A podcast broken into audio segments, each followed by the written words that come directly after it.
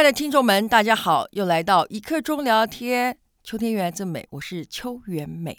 秋天过了就是冬天，我们今天要邀请的来宾不得了喽，所以是我的弟弟，但他不叫秋冬天，他是中华民国的创造者邱华创，欢迎。主持人好，呃，姐姐好，邱元美好，我是邱华创。华创呢，三十六岁呢就当了投资长，哎，三十八岁就在外商公司当总经理啊，哇，而且破了很多记录啊，那个当了这个第一信托官方的第一位来自民间的总经理，然后台银人寿也是破了很多记录。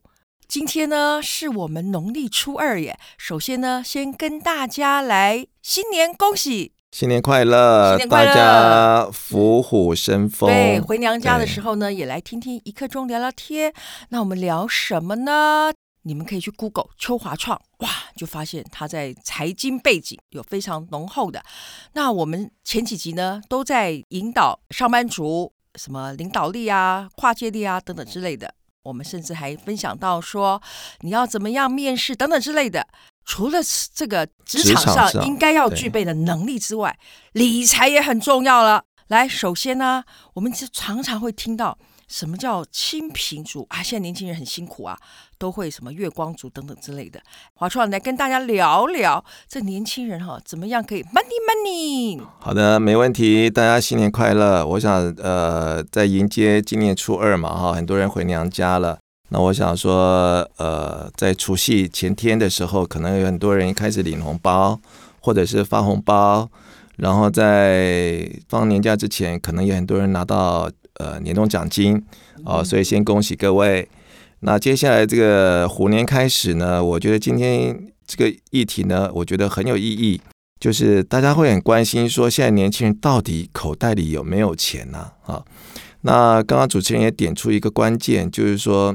现在年轻人好像都很辛苦，那确实很辛苦。比如说，以人文的关怀的角度来看的话，我们常常讲说，现在有呃 Y 世代跟 Z 世代，哦，Z 世代讲的是大概一九九五年到二零零五年出生的，哦，也就是说现在大约在二十五岁左右以下的年轻的。那二十五到四十岁呢，就是 Y 世代，好。那么 Y 世代现在是大家最辛苦的时代，我自己个人觉得大概是最辛苦的时代。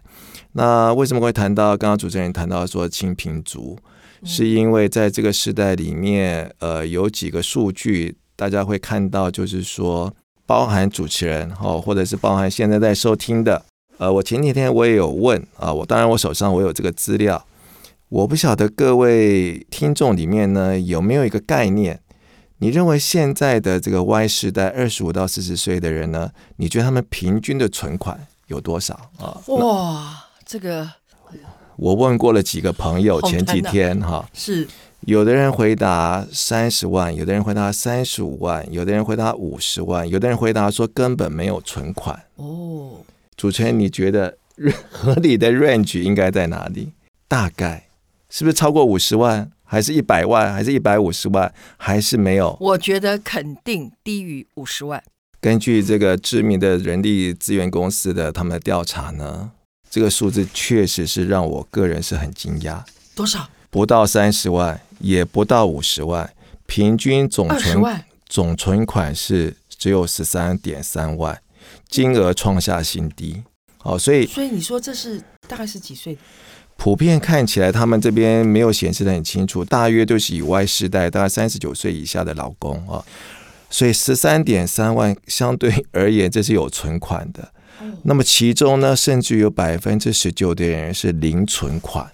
哇，这个数字，难怪你这样提啊，我让我想到了，我大概上礼拜吧，我就跟一个年轻人，大概跟你刚刚讲的那个世代差不多，他竟然跟我讲说，秋姐。我去年哈，我存到了二十万，然后他告诉我那个表情是非常的满足。我现在听到你这个分享这个数字，哇，我可以感受为什么他那天开心说他存到二十万。年轻人可以一年存二十万是很厉害，好，也就是说，如果二十除以十二的话，哈，如果每个月存一万，我就是十八万。好，所以也就是说，以一年可以存到将近二十万的话，等于他每个月会存。平均了啊，平均至少有一万五。以一万五目前来讲，他扣掉他的房租，还有他常规性的支出，比如说一个薪水四万多块左右，或者是不到四万块，他要存到一万五，确实是一个很精于理财，或者是他是一个很节俭的习惯非常好的年轻人。哇，那因为我知道那个人的月薪大概多少？大概多少？不到五万 哦，不到五万。所以他跟我讲可以存二十万，我就开始在算他到底怎么存存的。那就是刚刚你讲的，就是很节省，然后他很会理财。对，所以。你看五万块的月薪，再扣掉二代健保，再扣掉相关所得税，还有这个租金，租金还有劳健保，还有二代健保等等的，还有税，所以这些扣掉，其实所剩实质所得其实不多。嗯，再加上这一波通货膨胀，其实非常非常的高。大家所以常常在讲，疫情过后有可能会加深所谓清贫族或者是呃社会弱势世代的。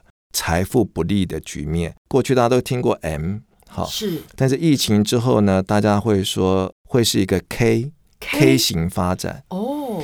大家想想看，K 怎么写？就是它的右边呢一杠往上，一杠往下，所以一杠往上是代表什么？疫情期间或疫情后拥有不动产以及有金融资产的人都赚了。有不动产跟金融资产的这些，因为通货膨胀的关系，或者有买到这个航海王，就是航长荣海运股的，都涨了。是，所以他们会往上。相对而言呢，有一个族群呢是会往下的，嗯，就是被疫情所冲击的。嗯，临时工也好，或者是工读生也好，或者是旅游业也好，或者是餐饮业也好，其实是他们是处于在疫情冲击下或后疫时代里面是越来越不利的族群。所以某种程度来看，其实现在的年轻人也好，或者经过这个疫情冲击也好，金融的结构会转变，但相对而言。整个从人文关怀的角度或社会地理的角度来看，这个人口结构跟社会薪资结构，坦白说，以前人家会形容年轻人叫草莓族，是。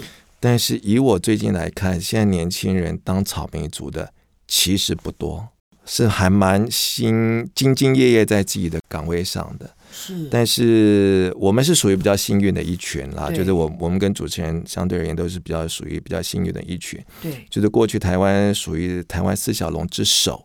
对啊，然后对岸也还没有崛起，所以台湾掌握的是太平洋两岸在发展以及东南还没有崛起的时候的优势。好，所以当时我们社会的物资缺乏少。是，但是相对而言机会多，是是是，但相对现在是社会资源多，但机会少，是，而且竞争者已经跨国都，比如说两对岸或者东南亚都相对来忠实台湾的优势。其实我现在看到大部分的年轻人其实都很认真，嗯，可能只有在很早期在大学时代的时候，嗯，曾经是草莓族。嗯，但是我发觉他们就在出了社会之后，认清社会是事实之后，其实他们现在是很兢兢业业的。是，但相对而言，现在的资源还有刚刚我们所讲的这个 K 型，就是因为他是清贫嘛，哈，所以他口袋里也没有多余的钱理财，所以相对而言，他的社会被剥夺感还有财富的被剥夺感，其实是是蛮重的。今天在这个节目。一刻钟聊聊天里面，我觉得在虎年的年初二开始来谈这件事情，吃完年夜饭了，也跟岳父岳母也打完招呼了，可以来听一听这个，我觉得是一个蛮好的开始。是让我这样就感受到，特别是我们听众有很多都是在科学园区族群的，如果你现在是 K 的往上的，我觉得感恩回馈。不要忘记，有很多往下。疫情二零一九的时候，十二月我去参加了纽西兰的旅游。其实那个导游他就是您刚提到的那个 K，然后往下的。嗯，这个年轻人其实非常非常的优秀。可是这一波的疫情的确给他很大很大冲击。他本身还是成大的哦，反正这两年非常非常辛苦。但是同样的，周遭有很多科学园区的，就你刚刚讲那个往上的 K 组的。反而生活是突然，所以你看新竹房子降不下来，就这样。对对，其实相对新竹啊、竹北啊，还有台南，其实都是还蛮不错的，都是算 K 的往上的族群啦。啊，因为大家看得到，现在台积电六百多块嘛，它的市值已经将近，一般统计大概十七到十九兆。哦，所以它相关周边的，还有包括它的薪水等等的，就是新竹还有竹北这一带，其实呃算是还不错的，还不错的过程里面，如果它不是跟竹科园区有关，而仍然是在可能传统业里面或者传统服务业里面，其实它面临的其实还是整个大环境的影响。竹北跟新竹是少数，为什么说少数？因为全台湾最富的里就在新竹嘛。关心里。然后竹北呢，像这一段时间那个房价，有不少的房子在预售的时候，可能二十二到二十四成交。但是盖完房子两年半之后呢，一平四十万起跳，一平四十万起跳，最近已经成交到四十八万了。这种来自于非生产力的不动产的物价上涨，就是 K 型往上的。其实这个全球都会处于这种 K 型的，就包含美国也是哦。美国在这一波，因为为了要挽救它疫情受冲击的影响，因为它它的经济量体是全球最大的，嗯，所以它在完全封城的情况下，它必须维持经济的活动力，它就必须要打傻币。大傻逼就是给补助金啊，给年轻人补助金啊，给无业游民补助金。所以无业游民他本来是没有薪水的哦，他本来是没有薪水，嗯，但是因为他大傻逼的过程里面，他就变成有收入。就他也跟着人家去买比特币啊，或者去买股市，哎，他也他也赚到一点，好，所以 所以这一波其实某种程度通膨啊，下一集或者是我们未来有机会可以谈一下通膨这一波其实是来势汹汹，因为一般来讲物价通货膨胀率原因有两个，就算没有学过经济的人，他也知道一个叫原物料供应涨，物价就有可能涨，是不是有可能是一定会涨？那另外一种呢，什么会涨呢？大家就去抢。物资那个叫需求，是那也会涨哦。所以专业术语一个叫成本推动，一个叫需求牵引，是啊，cost push 跟 demand pull 啊。这一波为什么涨？因为原物料在涨，所以成本推动。大家大家看。最近像昨天麦味登也涨了啊，这个瓦城也涨了，嗯，所以这个八方云集也涨，因为他们都说成本在涨。对，买个那个什么烤鸭饭什么的，哇，都涨了。那个听亲爱的听众们，你最近去餐厅看，你发现它的价目表全部都是新的，因为它都涨价了。对，然后因为大家疫情期间都没有消费，所以这种消费的那种井喷效果，就突然间大家想消费，所以需求就是牵引。以前通货膨胀只要有元素之一就会上涨。那这一波因为疫情导入的关系，所以就变成都会上涨。哦，你看，亲爱的听众们，这样从我们刚刚一开始在提到青苹族，可是我们延伸到整个国际的趋势，你会不会很想继续去了解？面临到这个通膨，或者是即便是你现在在 K，你是上升的，我们仍然也要居安思危。今天这一集呢，先让他大家感受一下，大家似乎要面临到新的。理财的观念，那我们这一集呢，是不是我们就先分享到这里？我们就期待下一集继续来感受一下这个通膨，我们要怎么应应？好，谢谢华创，谢谢，谢谢。谢谢。